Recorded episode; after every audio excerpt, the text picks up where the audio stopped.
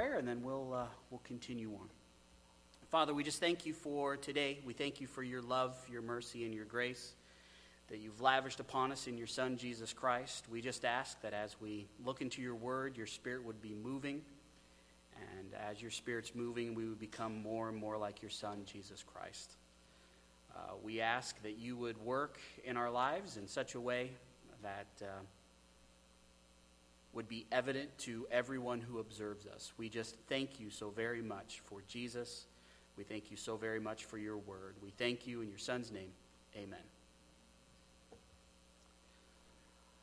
So I am often intrigued by the last words of people.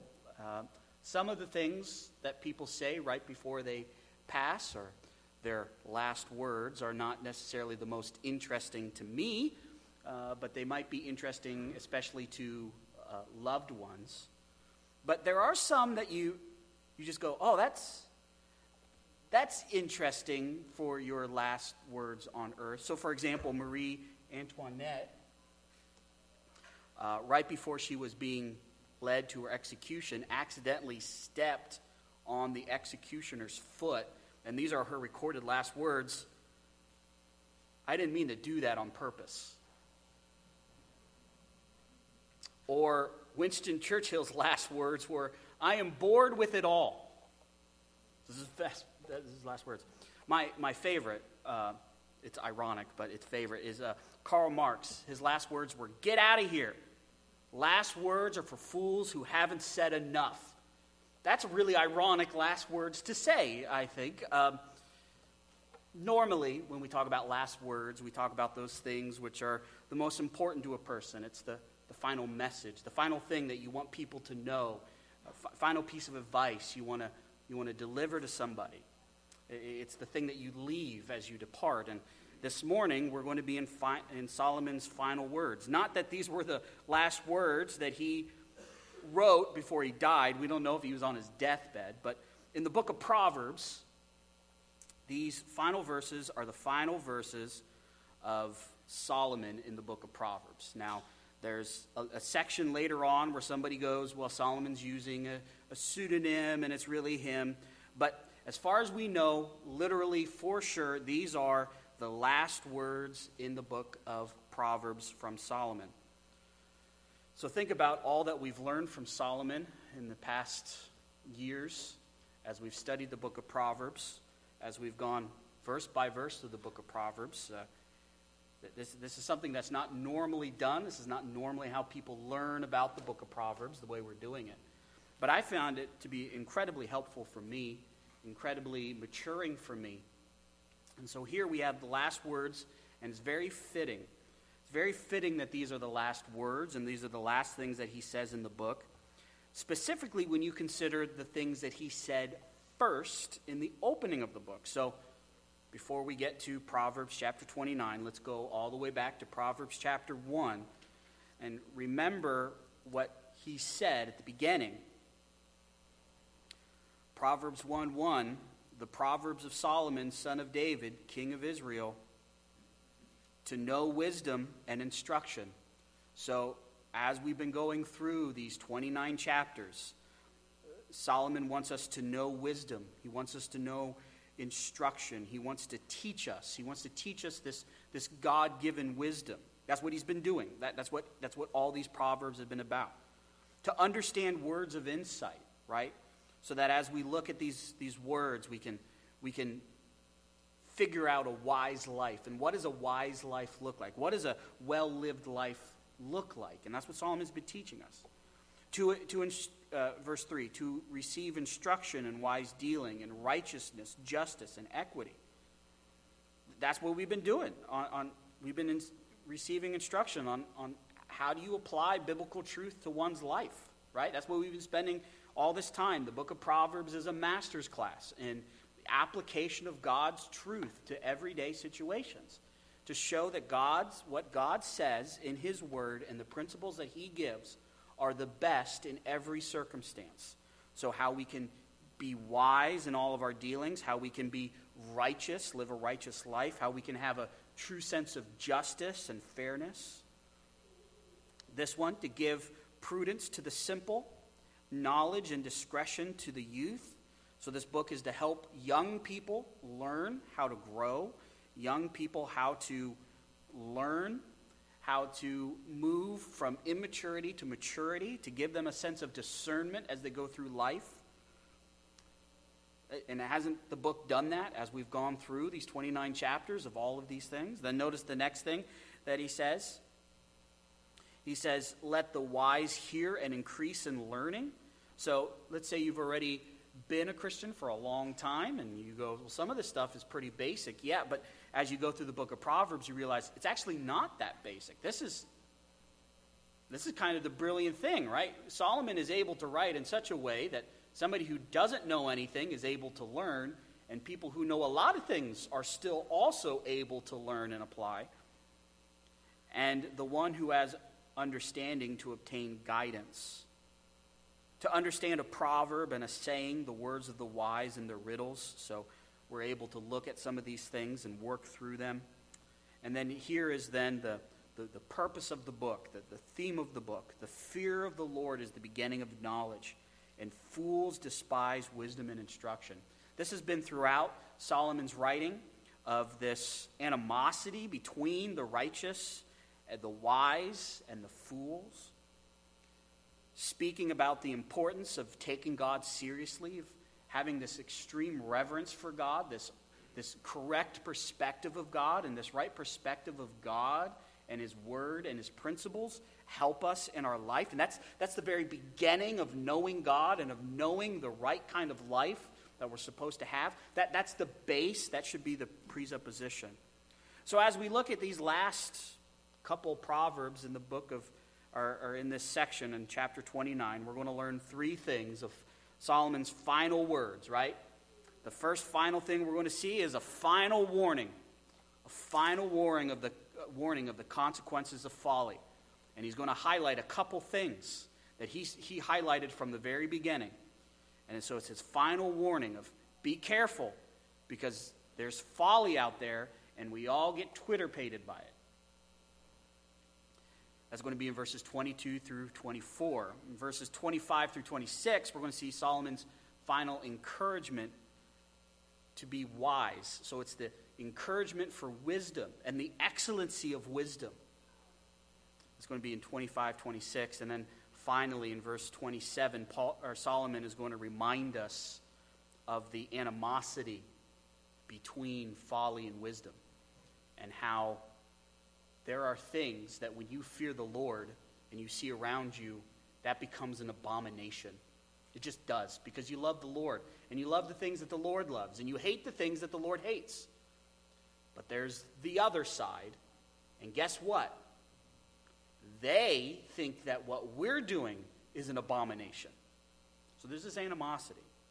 So that's the final reminder. So let's look at this first point in verse 22 of the final warning of the consequences of folly. And notice in verse 22,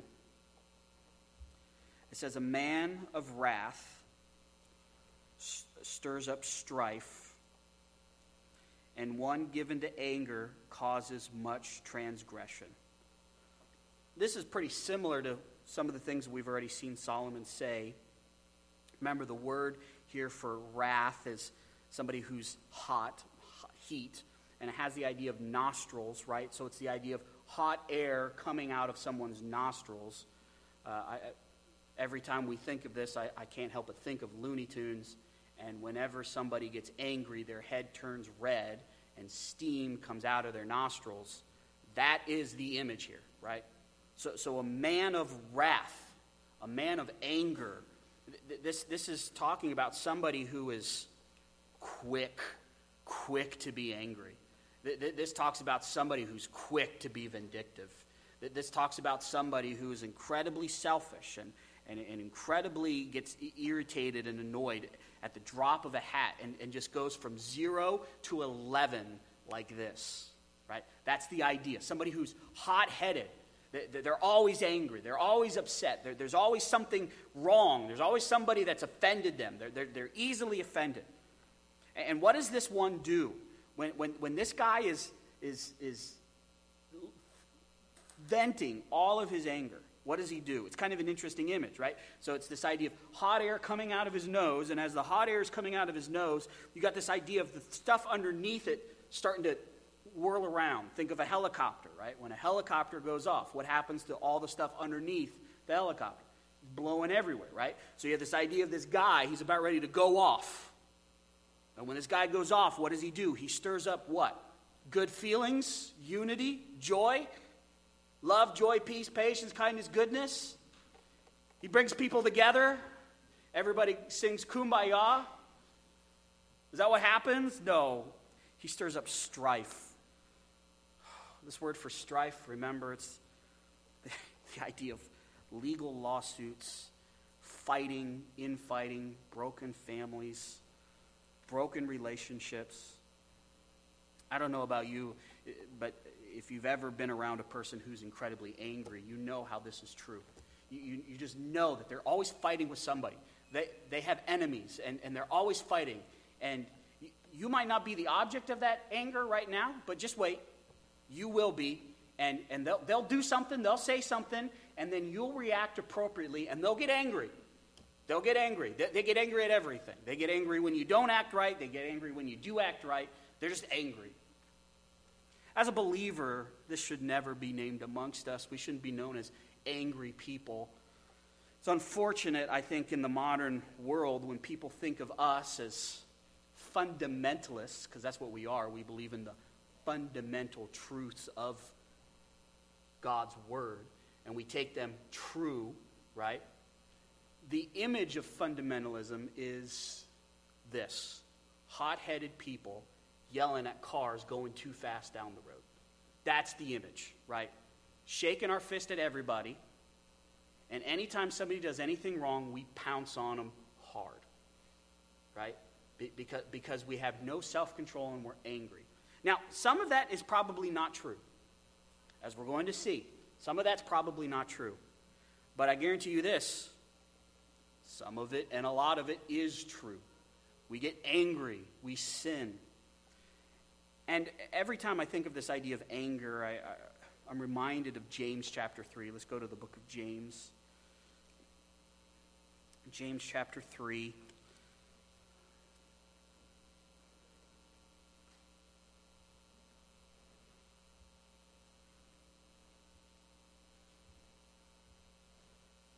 Think of this. Uh, we'll, we'll start in verse 13. How about that? It says, Who is wise and understanding among you? By his good conduct, let him show his works in meekness and wisdom. But if you have bitter jealousy, selfish ambition in your heart, do not boast and to be false of the truth.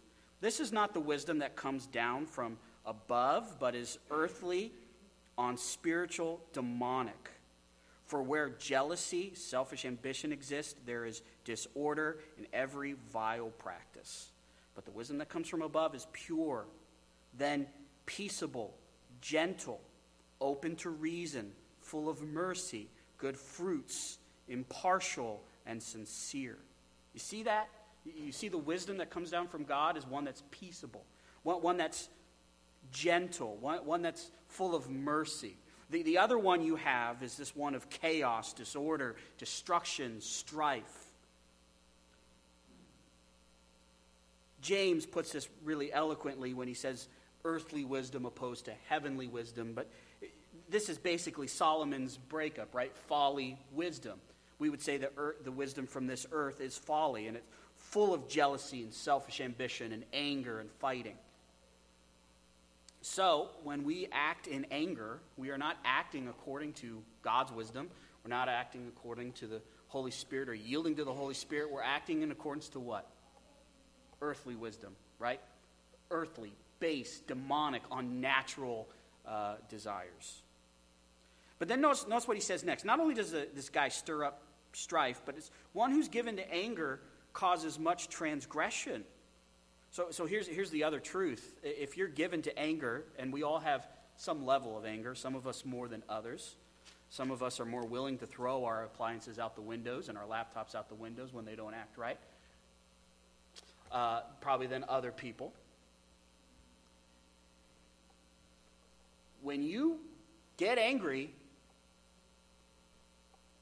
you go, man. You just you just do you and you you go full full vent, right? You full vent your anger. And every time I've ever been angry and then I, I've, I've calmed down, I look back at the things I said and the things I've done and the holes in the walls that I punched and the tools I've thrown into the, into the forest and the, all the other things that happen with anger. And I go, well, that was dumb. That was stupid.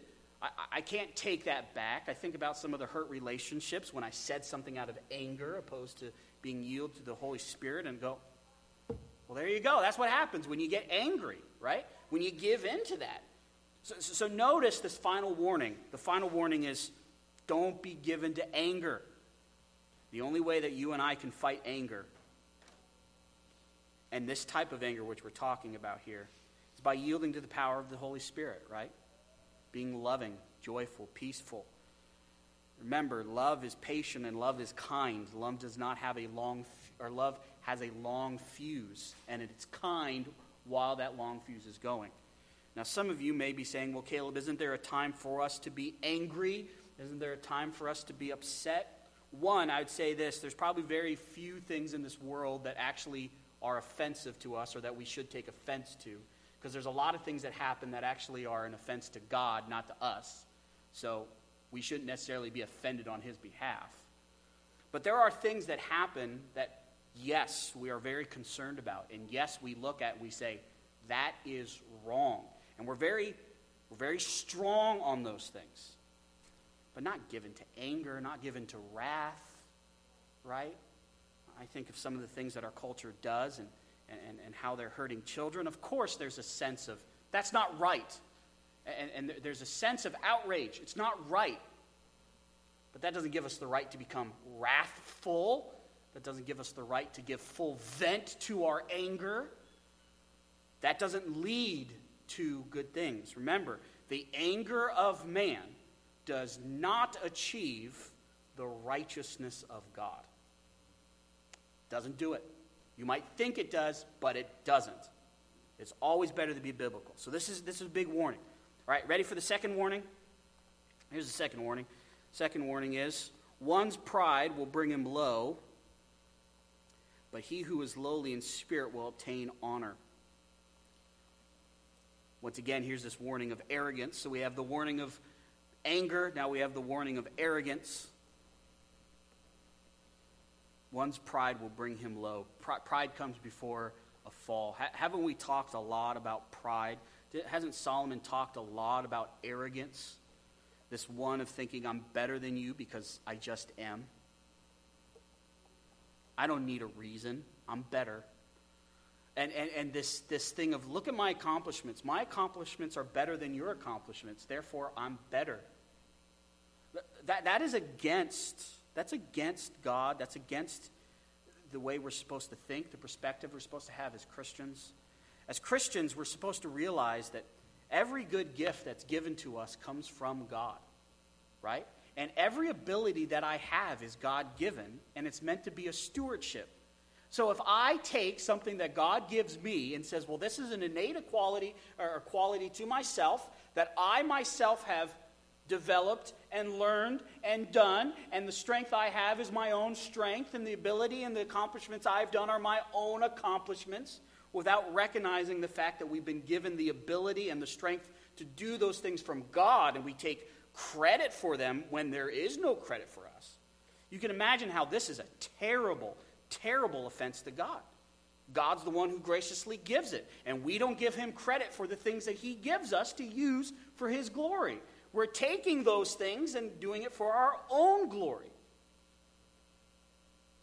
Not to mention the fact that if one is proud, one is arrogant, they don't see their shortcomings, they don't see the need to repent or change or be teachable, it is inevitable that they will fall. It's inevitable that those shortcomings that they don't address will come back and get them. And so they will be brought what? Brought low this brought low, by the way, is not an individual brought low. It's not just something that happens to an individual in, in his own individuality. This is something that is public. So the public will, be, will see him be brought low. They will see him low. They will bring him low. But then you then have this, this interesting twist. It says, But he who is lowly in spirit will obtain honor. This idea of being lowly in spirit is not self hatred. The Bible never teaches self hatred. We're supposed to see ourselves as being a creature of God's, right? And, and we shouldn't hate that which God loves. But it is a correct viewing of oneself, saying, I know who I am. I know who I am in Christ. I know what I've been given by Christ. I also know all those bad things that I do that are not like Christ. I see it all. And I have a pretty good, honest view of myself. And it's one that says, because I have this honest view of myself, an honest view of God's word, honest view of what Christ has given, I can't take credit for the good things that are happening. I can't. I can't. He's the one that receives the credit, right? Not only, not only will this person do this, but then when it comes time in, in society, you're not seeking for credit and glory for yourself. You're not trying to accumulate titles for yourself. You're going to give credit where credit's due. This person has done this. They should receive the honor. They should receive honor. And people, when they see the honesty of you and see the honesty of saying, no, this is the actual person that deserves credit, you will be, there's, there's a certain honor to that. We can trust him. He's not out for his own glory. Notice the next one in verse 24. Still thinking of these warnings here. So it's anger, arrogance, and notice this next one it's association. The partner of a thief hates his own life. He hears the curse, but discloses nothing. The first part's pretty un- we can understand pretty easily. The second part of the parallelism is a little problematic. But here's most likely what's happening. Here, Solomon is talking about someone who is associating, put, bringing themselves along with a thief. The, the idea is that this person is either in the know, in the planning, or an accomplice to but actually didn't commit the thief, the theft, right? So we're talking about that guy in the know, right? We're talking about you know what's going on. You, you, you might have even helped plan it. You, you know, because you, you guys are in, in cahoots, right? You're cahoots. Now, you didn't actually take the thing. You, you, didn't, you didn't actually go and do the heist per se, but you know, right? And then there's then this, this this next thing where it says he hates his own life. Now, this doesn't mean that the moment that somebody becomes an accomplice to a, to a theft, all of a sudden just starts hating themselves. The, the idea is the actions, the outcome of the actions looks like self hatred because he's putting himself in a situation where there's going to be guilt, there's going to be curse, there's going to be over, you're going to be looking over his back because of a guilty conscience right? And so he's putting himself in a situation where there's going to be all these problems, and you go, why are you putting yourself through all of this? It looks like you hate yourself because you're putting yourself in all these situations. And notice what it says next. It says, He hears the curse. Likely, what this is referring to, this is referring to uh, uh, a, part of the Jewish law where if there was a crime, there would be a curse to anyone who was associated. And there would be this sense of if you are part of this, you have to testify in the court of law. So it's the idea that they hear that there's an indictment, right? There's a crime that's been committed, and, and there's a punishment to that crime. This person is in cahoots. But knows what it says. and says, but discloses nothing, meaning they know they were in cahoots they can easily identify people that did it. Morally, ethically, biblically, they are obligated to talk about that because they are involved. But if they talk about it, guess what? They then become pro- they then become they could be prosecuted for being part of the crime. So because of fear of that, they say nothing. They say nothing. They do nothing because they're, because they're so associated with the evil person, right? They're so associated. Man, uh, if you get involved in that deep into, a, into an evil association where you're, you're part of illegal stuff and you're, well, I'm not going to say a thing. You don't say anything. I'm not going to say. I'm not going to say anything. That's not, that's not what God wants. That, that's, not, that's, not a, that's not a attitude or a behavior that a believer should have. One, you would question somebody's wisdom in associating with people like this. First of all, that would be the first thing that you would have to say. Why would you associate with a thief? Second of all, why wouldn't you try to stop a theft knowing that it's wrong and goes against God's law? Why wouldn't you try to stop it? And then you then have this then this other thing of, oh man, now now everybody could be in trouble and, and I'm obligated to speak, but this person doesn't speak. This is bad. This is bad. This goes back to the first two chapters of Proverbs. Remember where Solomon warns, don't go in with thieves who say, let us wait for someone's blood and we can kill them and then we could take their stuff. And nobody's nobody can catch us, right? Nobody's going to be able to catch us because there's no witnesses except for us. What a bad deal. What a bad deal. Solomon says, You don't know that you're actually setting a trap for yourself. You're setting, you're setting something for yourself. So, those are the final warnings. Now we go to the final encouragements. Now, like in similar fashion, there's going to be a, a, positive and a negative, right? It's going to be separated by the word but, so there's going to be this antithetical parallelism. But it's really this focus on the most important thing it's on the fear of the Lord.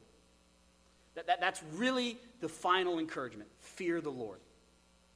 And notice how he describes this first in verse 25. It says, The fear of man lays a snare. So think of this. If you have such a strong, overwhelming terror and dread of man and what man thinks and man's opinion and man's idea of you, that can become a snare and a trap. And the more you're fearful, the more you get stuck. And the more fearful, fearful you are, the more you get stuck. Now, let me just say a couple things. First of all, the word fear of man, the word for fear, is a different Hebrew word than the word for fear of God. Fear of God speaks of reverence, speaks of trust, speaks of taking God seriously speaks of having this awesome perspective, right? That God is awesome and, and you're seeing him in the right light. This word for fear is a lot like what we would have like phobia. It's a phobia. It's something that is so it's so irrational. It's an irrational fear that's wrong, and, and it's this fear of public opinion. Our culture, right now, if we would if we would take a poll of what we think is some of the most detrimental things to our culture right now, I guarantee you that on a list, if we were to pull it, would say social media. But social media isn't the problem. It's what happens on social media that's the problem. And what happens on social media? You have likes and you have dislikes. And you have people competing for likes. And if you don't get likes, there are people who think that their life is worthless. And if their life is worthless, then why live? There's a, there's a growing suicidal rate amongst young people on social media because of this simple thumbs up or thumbs down. It happens. People, people's lives are all about how many likes do I get? How many, how many likes do I have? It's all about this public opinion. This is the culture that we've been a part of, right? Eh, our, our culture is so much part of this, right? We're part of what? Cancel culture. If somebody says negative things, well, we gotta, we gotta submit or not submit, and this whole thing. This is a snare. But there's a greater theological implication here. Other than just the culture, believers in the United States suffer from the fear of man. It's been happening in the church for a long time. There's, there's lots of names that I could list off that they started things simply because they wanted to become recognized by secular institutions that we weren't stupid and we weren't backwaters and we wanted to become reputable in the eyes of civilized Americans. What has that done to the church? What has that led to in the church? Lots of bad. It's a snare. It's difficult. And the more you push, the, the more you get stuck in this. Jesus speaks about this with the, with the disciples when he says, Do not be fearful of man, but be fearful of God, right? The one who has the power over the soul. This idea of public opinion weighs heavy even on us. Even as adults, we would normally think of this as a teenager problem. It's not. This is an adult problem. This is an us problem. This is a right now problem. And it's a snare. So, what's the contrast between this? Notice, but whoever trusts in the Lord is safe. So, so the contrast is the snare and the safety, right? One is a snare, one you get caught, the other one you're safe from that. And, and what, what is he suggesting? He's suggesting that those who are wise say, I don't care necessarily about the opinions of man, but I really do trust in the Lord and care what he thinks about me, right? I, I really trust in the Lord. It's kind of like what Paul says in 1 Corinthians, where he says, It's a small thing to be judged by you. I don't even judge myself, for it's the Lord who's my judge. So when he says that, what he's talking about is he's talking about how do I determine what's right and wrong? And he says it's a small thing. So there's some implication of I should care what you say. You might say something that catch something that I can't see about myself. And so I should be, I should listen and go, okay, well, maybe that's a true thing. Maybe there's some merit to that. But I shouldn't trust my own judgment of myself because, let's be honest, I love Caleb more than anybody else loves Caleb. And I'm willing to give Caleb the out on almost every single sin. So if I'm sitting here as my judge, the worst judge, I'm the worst judge of myself. But the Lord is the ultimate judge. I need to trust him in his judgments. That's the idea. Trust, trust the Lord. In spite of what man and popular opinion says. That's a trap. And the only safety is to trust in the Lord. Now we look at this and we go, well, Caleb, what about those passages which say, all those who desire to live godly will suffer persecution? That doesn't seem like safety. Yeah, if you only think of life as being the short time you're here right now. Yeah, then it might not be safe.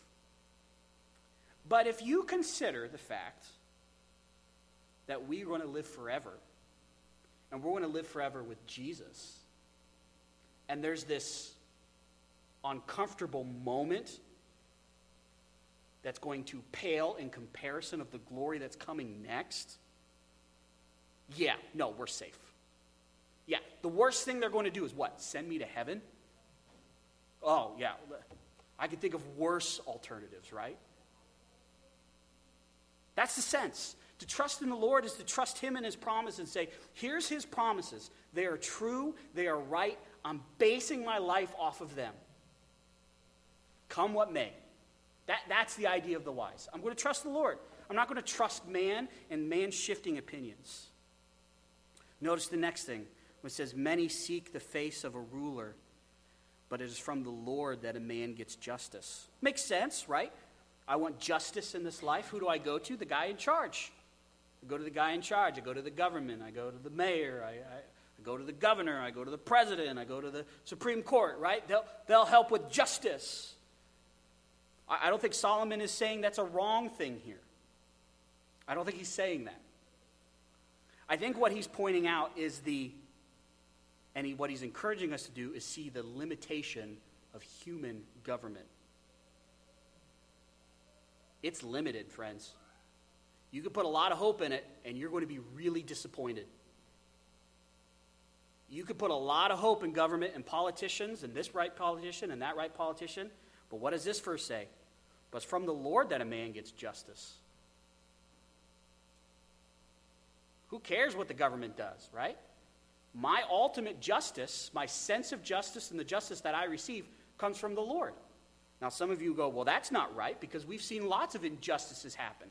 Once again, if you have a limited perspective that your time here on earth is all that existence is, then you're probably right. Some things don't look just.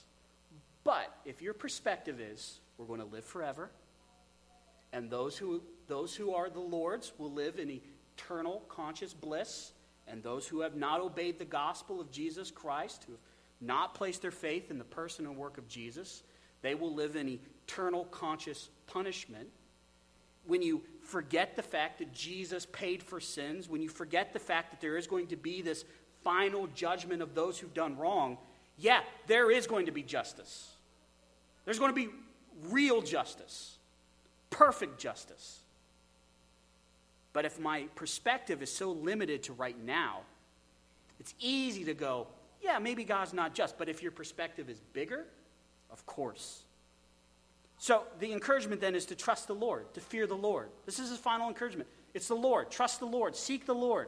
Where is your safety found? It's found in the Lord. It's not found with man. It's not found with man's ideas. It's not found in your government. It's not found in the ability of one person to rally other people to a cause. It is solely based on our trust in the Lord and his ability to keep us safe and protect us. Now, we're going to, let, we're going to be left off with a final reminder. Notice verse 27. An unjust man is an abomination to the righteous, but the one whose way is straight is an abomination to the wicked. Yup. That's pretty self explanatory, right? I mean, we've seen that. I mean, I mean, that's what we've been talking about for years. We've been talking about this for years about how the one hates the other, and what the one does, the other one goes, Nope, don't like that. You see, you see what he's doing? Because we as humans try to find a middle road between godliness and folly. We try to find that middle road. We, we try to find that road which is, yeah, I still like to keep a little bit of my folly, but I like to be mostly godly. There's that middle road, and we try to find that. And Solomon says this there is no middle road. You're either on one or the other. That's it. And, and, and they're both opposite of each other. That they're diametrically opposed. There is no middle road. You're either on the one or you're on the other. And when you're on the one, you hate the other one. It doesn't matter what it does, you hate it. Vice versa. So, for us, when we look at this and we, we see that an unjust man is an abomination to the righteous, yep, that's true. There are things that people do that don't know the Lord Jesus Christ, that don't have the Spirit, and we, when we look at the things that they do, we say, that's wrong. That's wrong. It, it's wrong. There are things in our culture that are wrong. There are things that our neighbors do that's wrong. It's wrong, and it's abomination to God. And we who are biblical, we see some of those acts and go, that is wrong. I don't care. It's wrong. It's an abomination. Not because we have such a strong moral compass, but because we spend time with Jesus and we love the things that he loves and we hate the things he hates. But then notice this the opposite is true. The one whose way is straight is an abomination to the Lord. Do you, do you think that if you start to walk in wisdom that you won't find opposition? Do, do you think that somehow because we're American we can skirt that? Do, do you think that somehow because we live here and we come to this church, that we walk in, and, and we do what's right, that there will be no opposition, no animosity in our community? There absolutely will be. Because they hate everything we stand for. So then that leaves you with the question of well, then why waver? They're going to hate you. Embrace it. Be biblical. What do you have to lose? You have nothing to lose and everything to gain. But I think Solomon knows we like to find that middle ground. There is no middle ground. That's the final reminder. These are his final words.